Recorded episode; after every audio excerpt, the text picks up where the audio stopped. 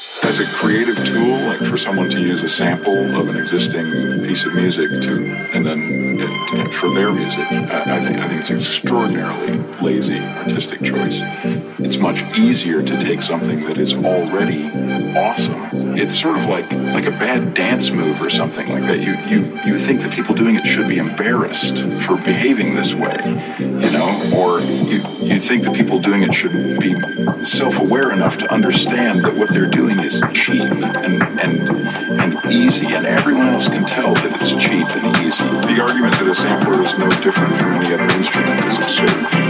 It's absurd because no other instrument allows you simply and easily to take someone else's life's work and put your name on it.